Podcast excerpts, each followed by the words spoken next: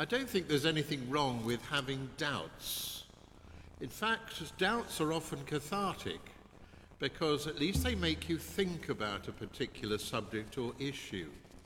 And I think when we don't sort of question our faith or look at it in a critical way, in the true sense of that word, then um, we're very likely just to never know much about it.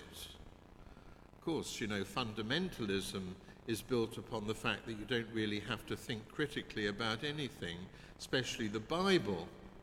But we know from uh, theological backgrounds that uh, to be analytical, to be critical about the Bible, is to understand it more deeply. And it doesn't detract from the person of Jesus. In fact, it makes that vision of Jesus a lot clearer, more clear um, for um, most people. St. Thomas, of course, would be the patron saint of doubters.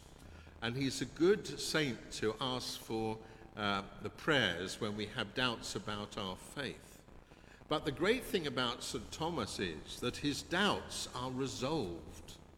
And his doubts are resolved in one of the shortest sentences in Scripture, and yet provides the most wonderful theological answer to a lot of the problems that exist in our faith today.